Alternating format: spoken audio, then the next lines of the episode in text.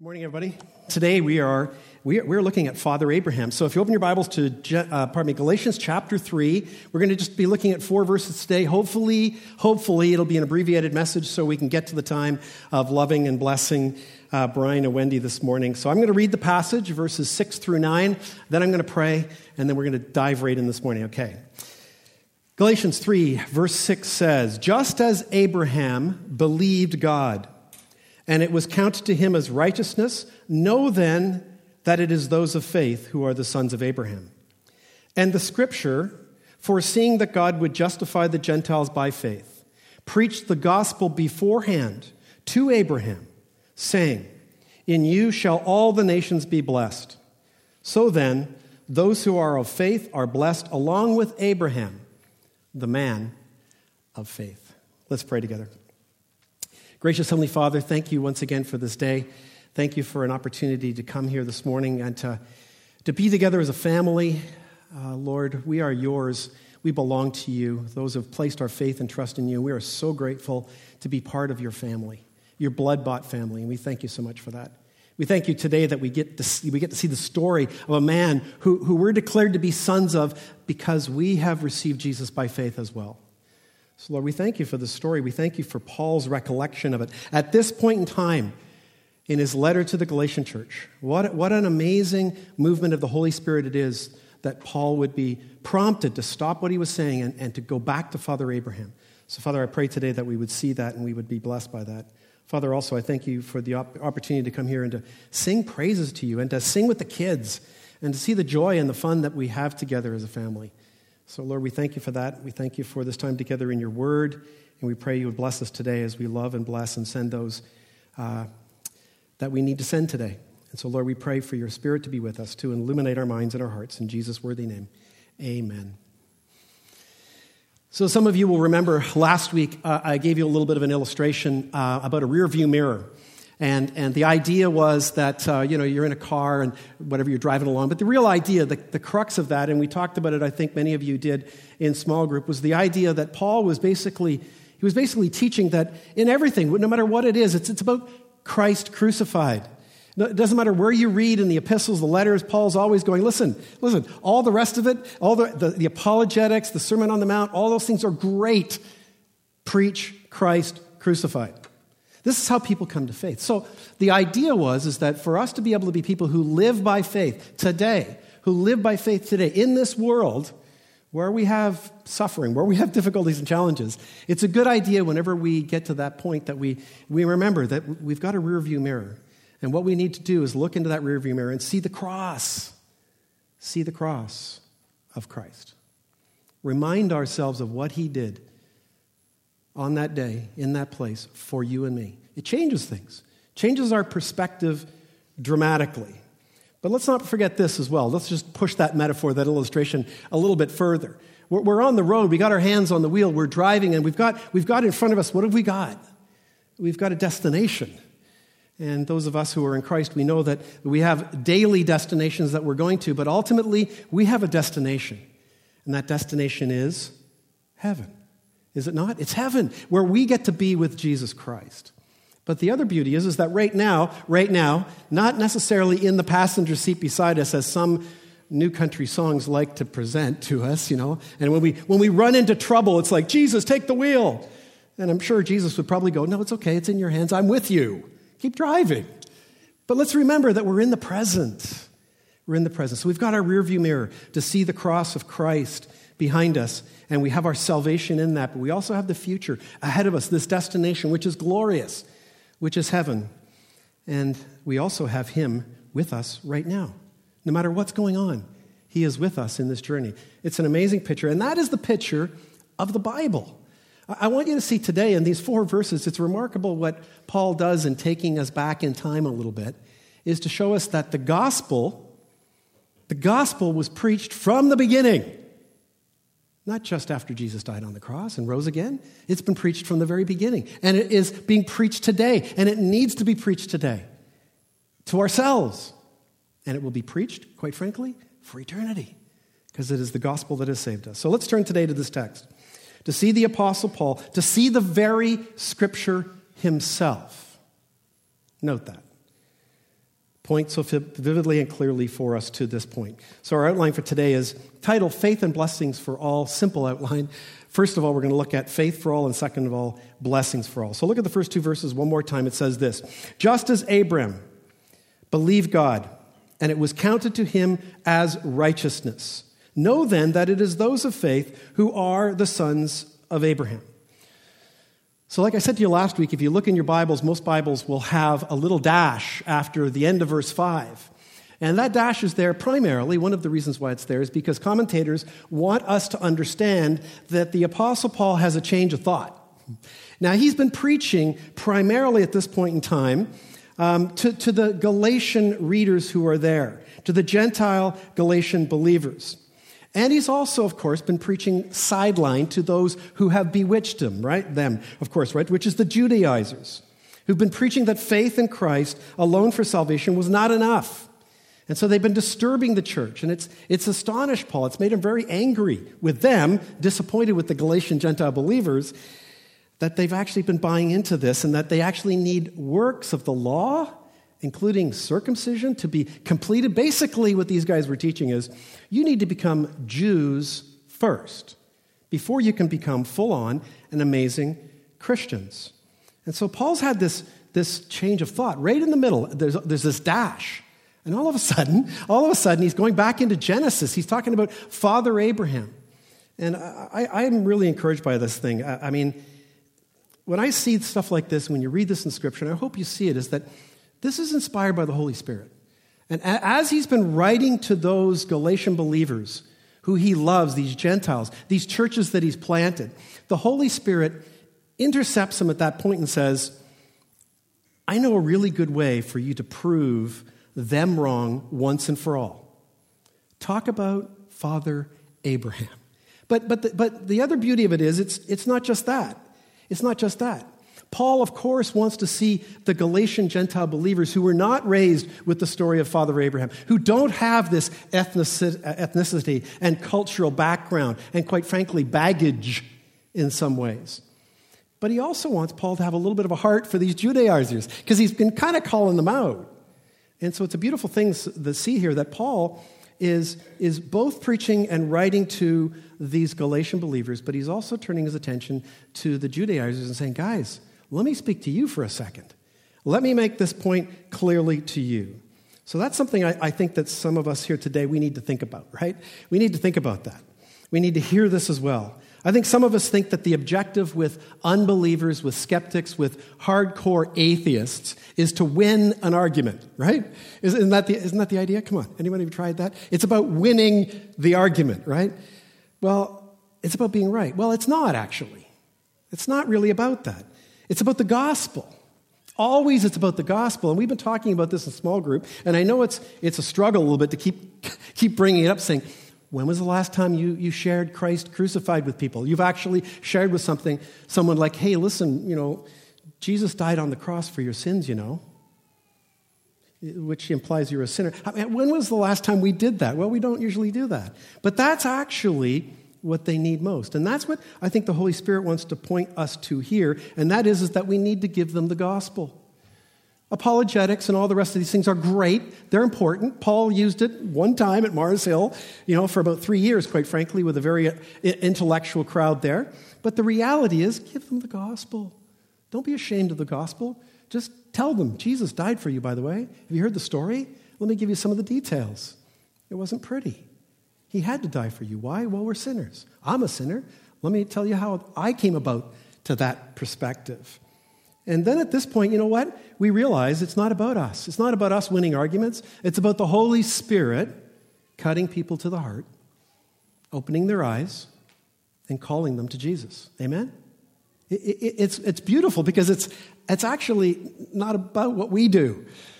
I, I feel really comforted by that. I don't know about you guys. You're all looking at me kind of stunned here. But isn't that the point?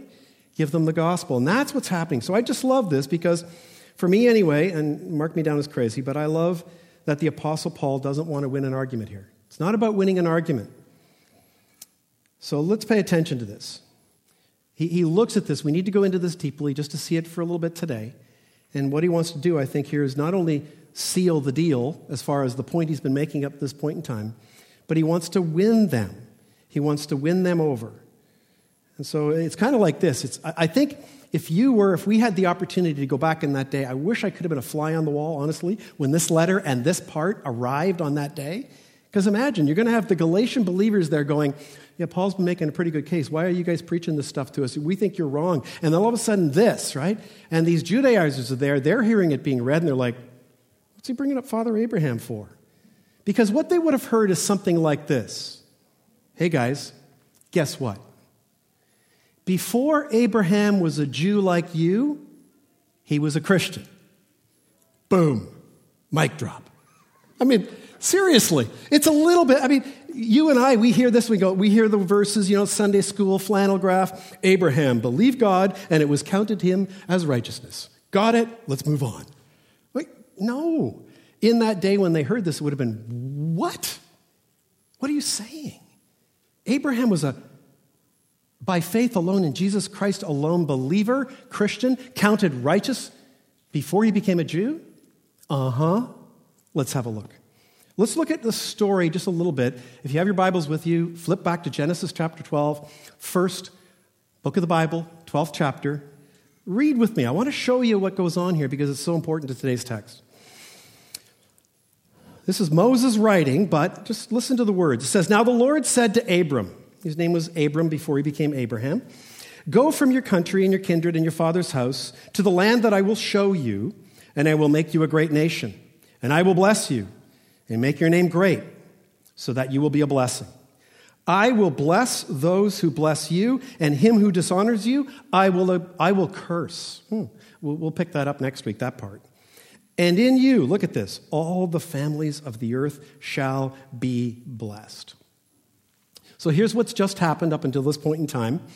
Uh, Abraham, who was called Abram at this point, hears God speak to him. Now, at this point, we need to understand Abram's a pagan. He's a pagan. He's not a Jew, but he's been, he's been called by God to become the father and the beginning of the Jewish people.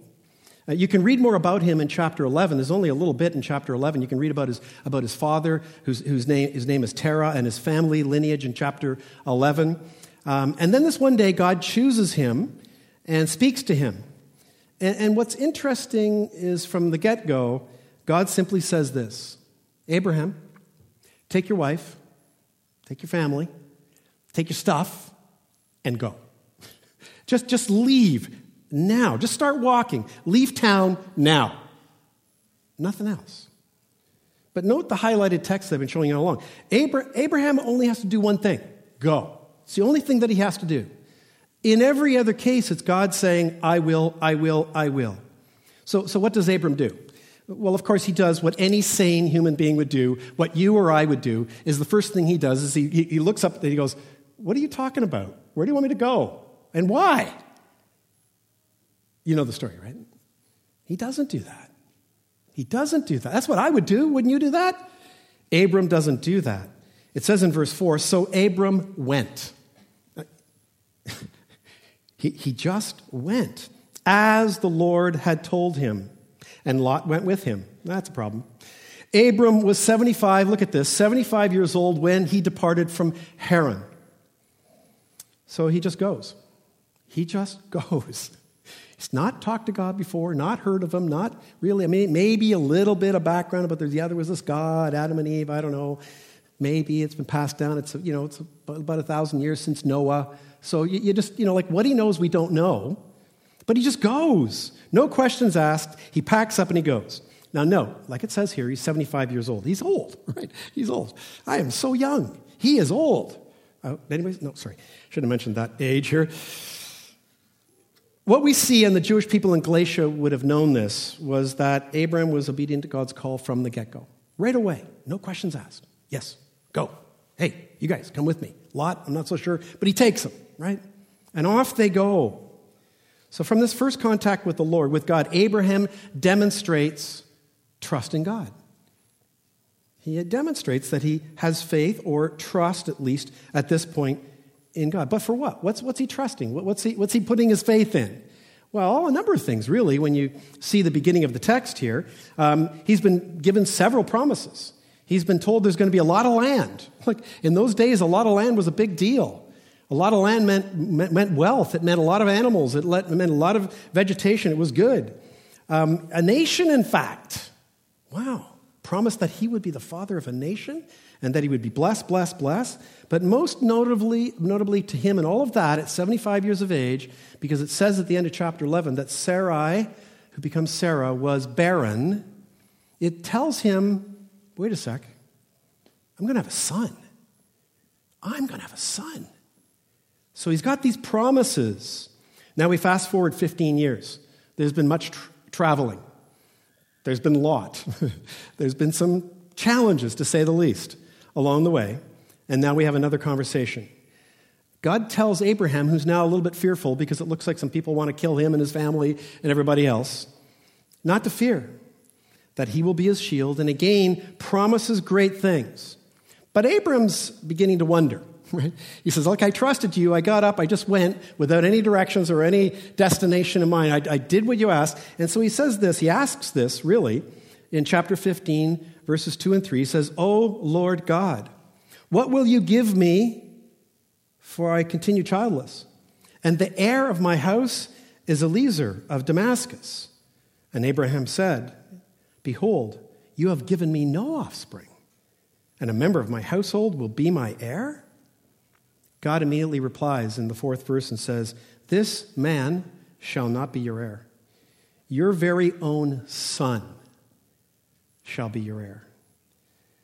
And what is recorded next brings us back to today's verse in Galatians. And a great scene indeed. It's a beautiful and amazing scene. It says in verse 5 And he brought him outside, and God said, Abraham, look up. Look up to where? To heaven. To the heavens. And do you see the stars? Can you number them? Are you able to even? And then he said to him, So shall your offspring be. And he believed the Lord. And he counted it to him, look at this word, it's very important, as righteousness. So this really proves Paul's key point, doesn't it? Abraham is now at the age of 95. It's actually 20 years later at this point. And 90 for Sarah. okay, this is getting a little dicey, isn't it? God's making promises. They're 95 and 90 years of age. Abram believes God, believes what? He believes, he, and he has faith that, faith that God will give him, through Sarah, an heir, a son. Okay, so there's a number of really miraculous things going on here that Abram is believing in, is it not? I mean, first of all, he's believing really, I mean, mostly, he's believing that, listen, their dead bodies, as good as dead sexually, are going to bear a child? That's faith. That's a lot of faith, is it not? I think most of you would probably know the rest of the story. You know how it goes. It's actually four more years.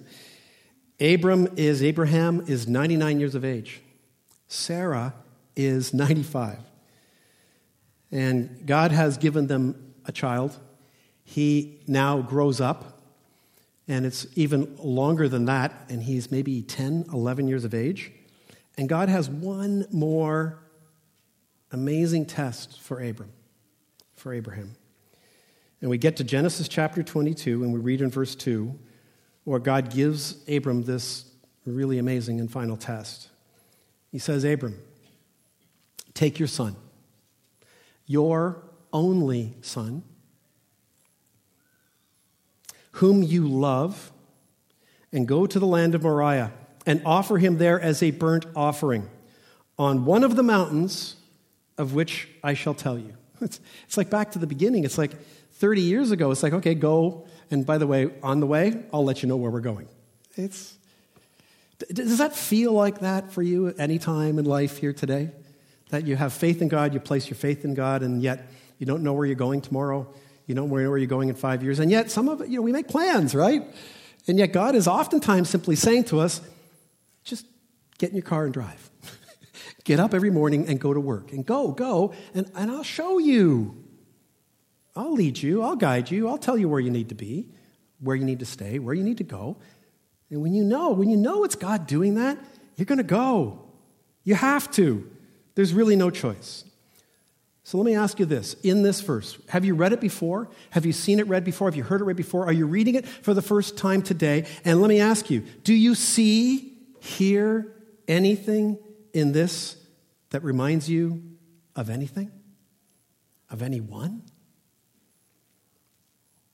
I, I remember many, many years ago when, God, throughout my Christian life, God keeps light bulbs, you know, at different times. I remember the first time when, just before I became a believer, I go to a church in Toronto. I'm 23 years of age. Someone's preaching the gospel. The first time it was the story of the soils. And, and before Jesus gets the part where he tells his disciples what the translation or what it means is, I'm like, I got it. I was like, whoa. Like, how do I know that? I mean, I was raised Catholic, never opened my Bible. How do I know this? It was amazing. It was like a light bulb going off. And I truly also remember the first time I heard this passage and I saw what was going on here. I didn't put all of the counted to him as righteousness and stuff like that together, but I thought, this is Jesus. This is a picture of my only begotten Son in whom I love. It's the same story, isn't it?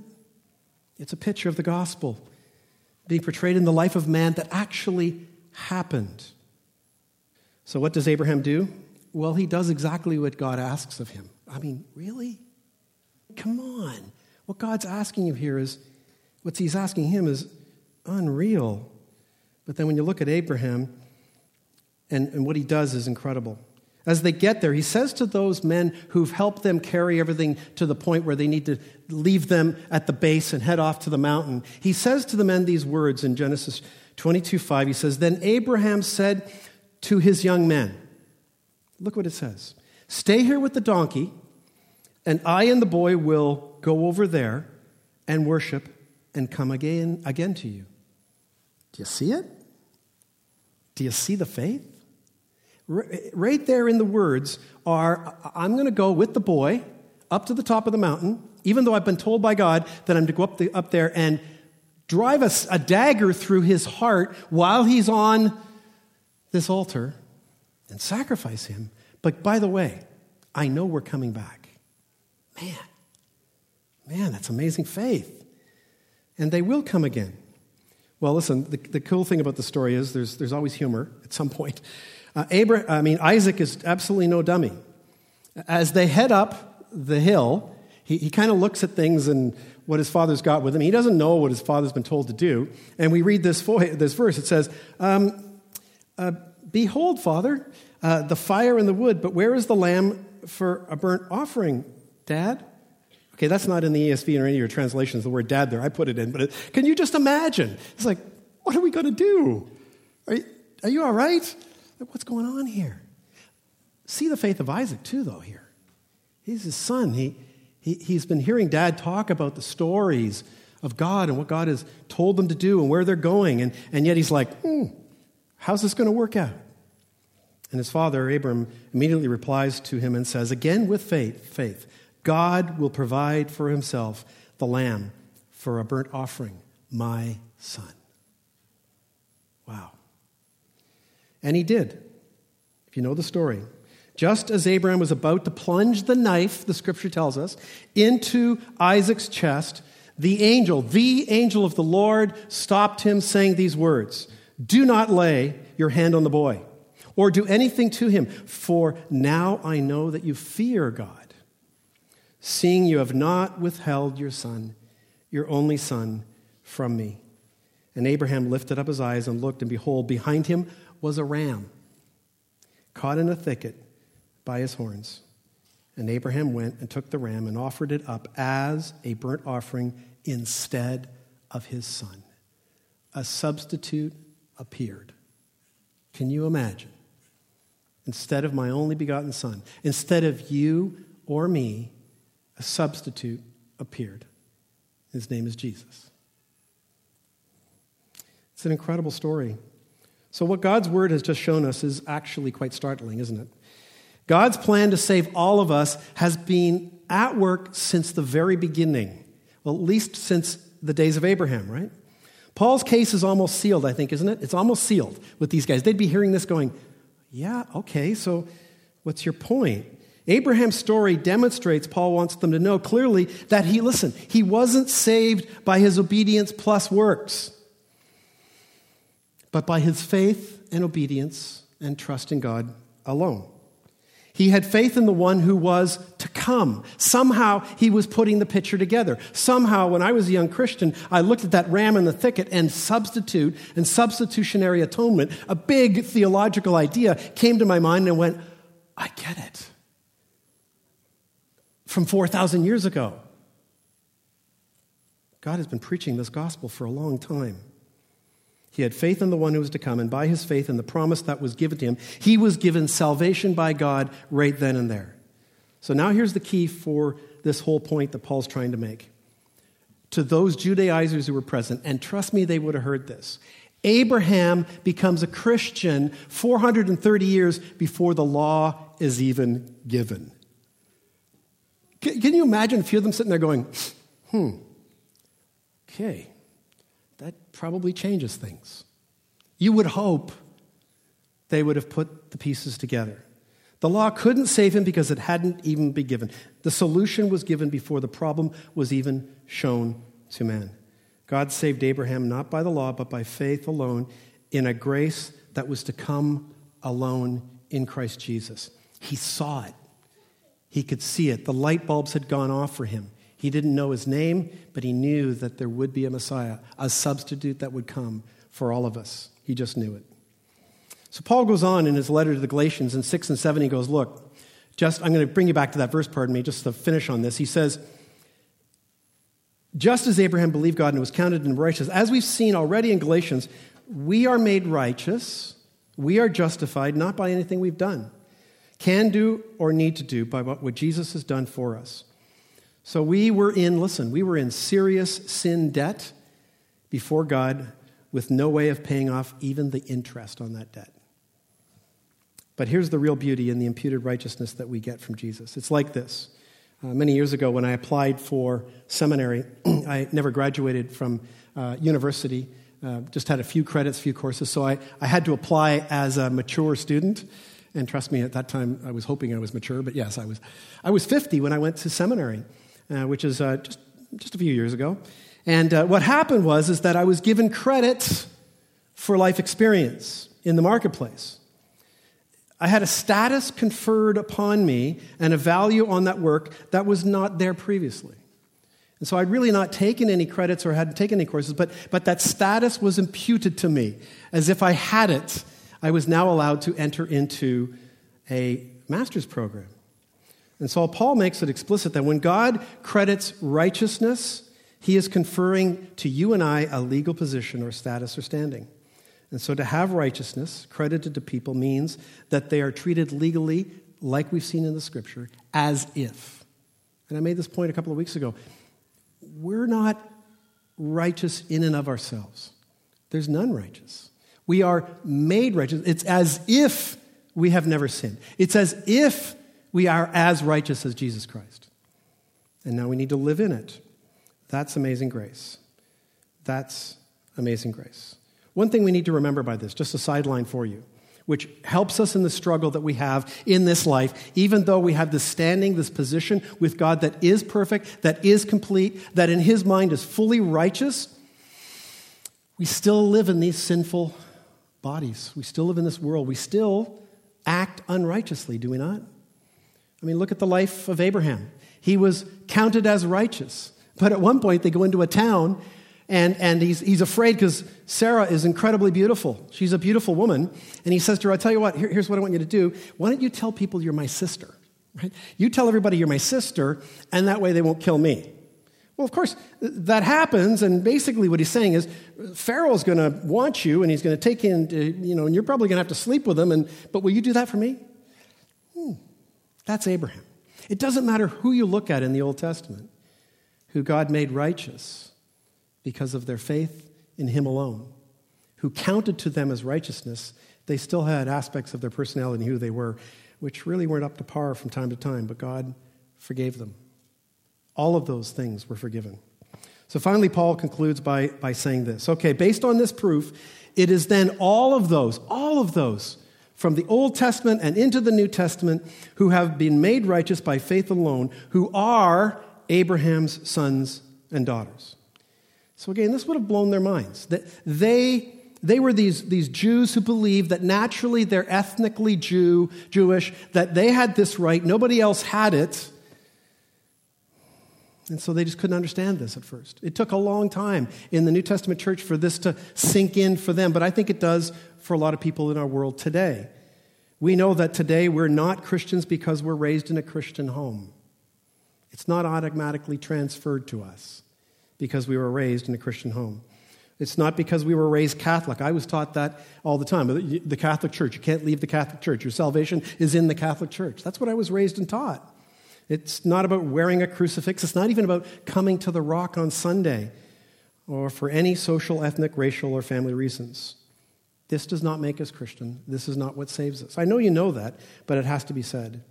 A true Christian, then, is the one who has been convicted of their sin, having seen the cross of Christ for what it is, his atoning death as the price paid for their forgiveness. And those who, by faith alone in Christ's work alone, place their trust in God are saved and are now sons and daughters of God and Abraham. We're his seed. Where are those people? Point number two, and we'll close with this blessings for all. I love this verse. Verse 8 says this And the scripture, foreseeing that God would justify the Gentiles by faith, preached the gospel beforehand to Abraham, saying, In you shall all the nations be blessed. Okay, so full stop on this. Have a look at this. Do you honestly see what he's just done? He has made the word scripture a personal pronoun, right? He has turned it into a personal pronoun. Scripture also, we can see, did apparently two things here. It, it, it foresaw something God would do, and then it preached the gospel before God would do it. So obviously, let's ask the question what could this it be? What could this it be? This scripture be? And secondly, what scripture? I thought of this during this week like, what scripture? Abraham didn't have any scripture. They didn't have Moses yet. There, there, was nothing written. He had no scripture to go to to teach him these things. Abraham didn't have that. He didn't have it at all. So clearly we know this that is the Holy Spirit who is the inspiration of all scripture. We know that. And that Jesus is the Logos the very Word of God. And we also know that the Father, whom Scripture identifies as speaking to Abraham in Genesis 12, and therefore we conclude beautifully that what we all know to be true is this that God Himself is the one speaking here. God Himself is the one speaking. The Trinity, actually, is speaking into this to Abraham, preaching the gospel, the full gospel that which was yet to happen, something only God knows and can do. Amen? So, this is who's doing this. And Jesus made that very clear, if you think about it, in John chapter 8. I was looking for some evidence of this. I mean, how, do, how does this all get tied together? How, how does this be brought together? How, how, do we know for certain? I mean, as commentators or as pastors or preachers or people, you know, looking at the scripture, I can say that. I can say that's who was doing this. And we can go, well, that, that's, that's a great idea, Glenn, but can you back it up? The best place to go is the words of Jesus. In John chapter 8, verses 56 to 59, he said this. This was after, like, they're, they're, they're beginning to get a little skeptical of him. They're at the point where, like, we, we just need one excuse to kill him because he's, he's, getting, he's going off the rails. He's claiming to be God. There's something, I mean, the people love him, we're concerned about him, and so he makes this very clear. He says this your father Abraham rejoiced that he would see my day. He saw it and was glad. It's Jesus speaking.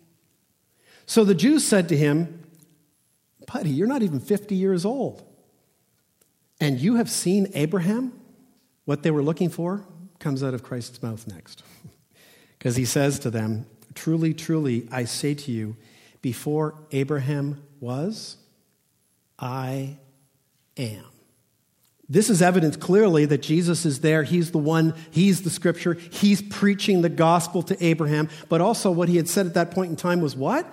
I am? You know what that is, right? That's When God was asked by Moses, like, like just, can you just tell me who am I speaking to? Who should I tell the people I'm speaking to? God's answer I am. I am.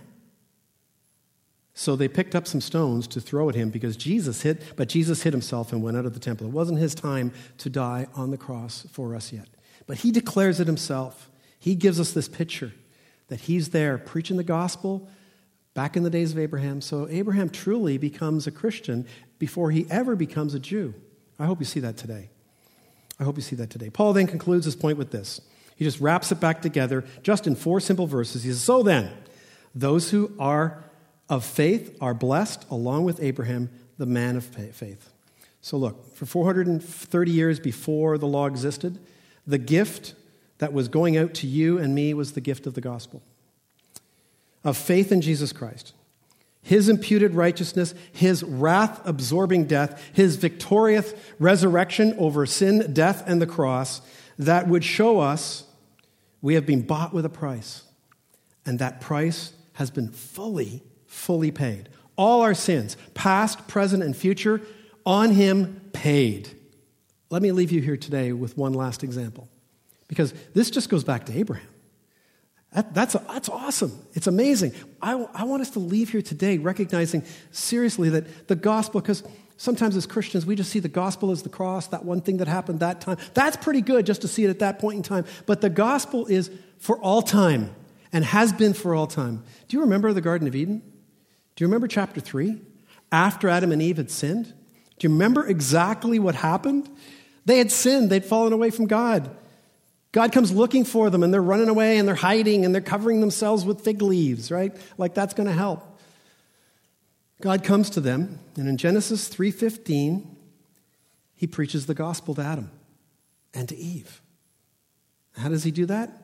He says, "Well, here's what's going to happen there is going to be an offspring of a woman. She's going to have a son, and he will crush the serpent's head.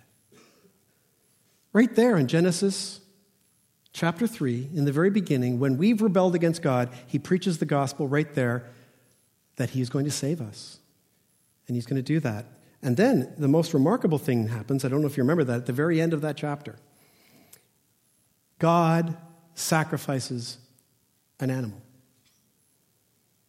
The first blood that is shed in the history of mankind happens in Genesis chapter 3 at the very end. Why? So that he can cover their sin. Give them the skin of an animal. It wasn't just to make them warm, guys, it was to cover them with the skin of an animal that had been shed. Listen, I hope you see this today when you leave here today. I hope you can go with this confidence.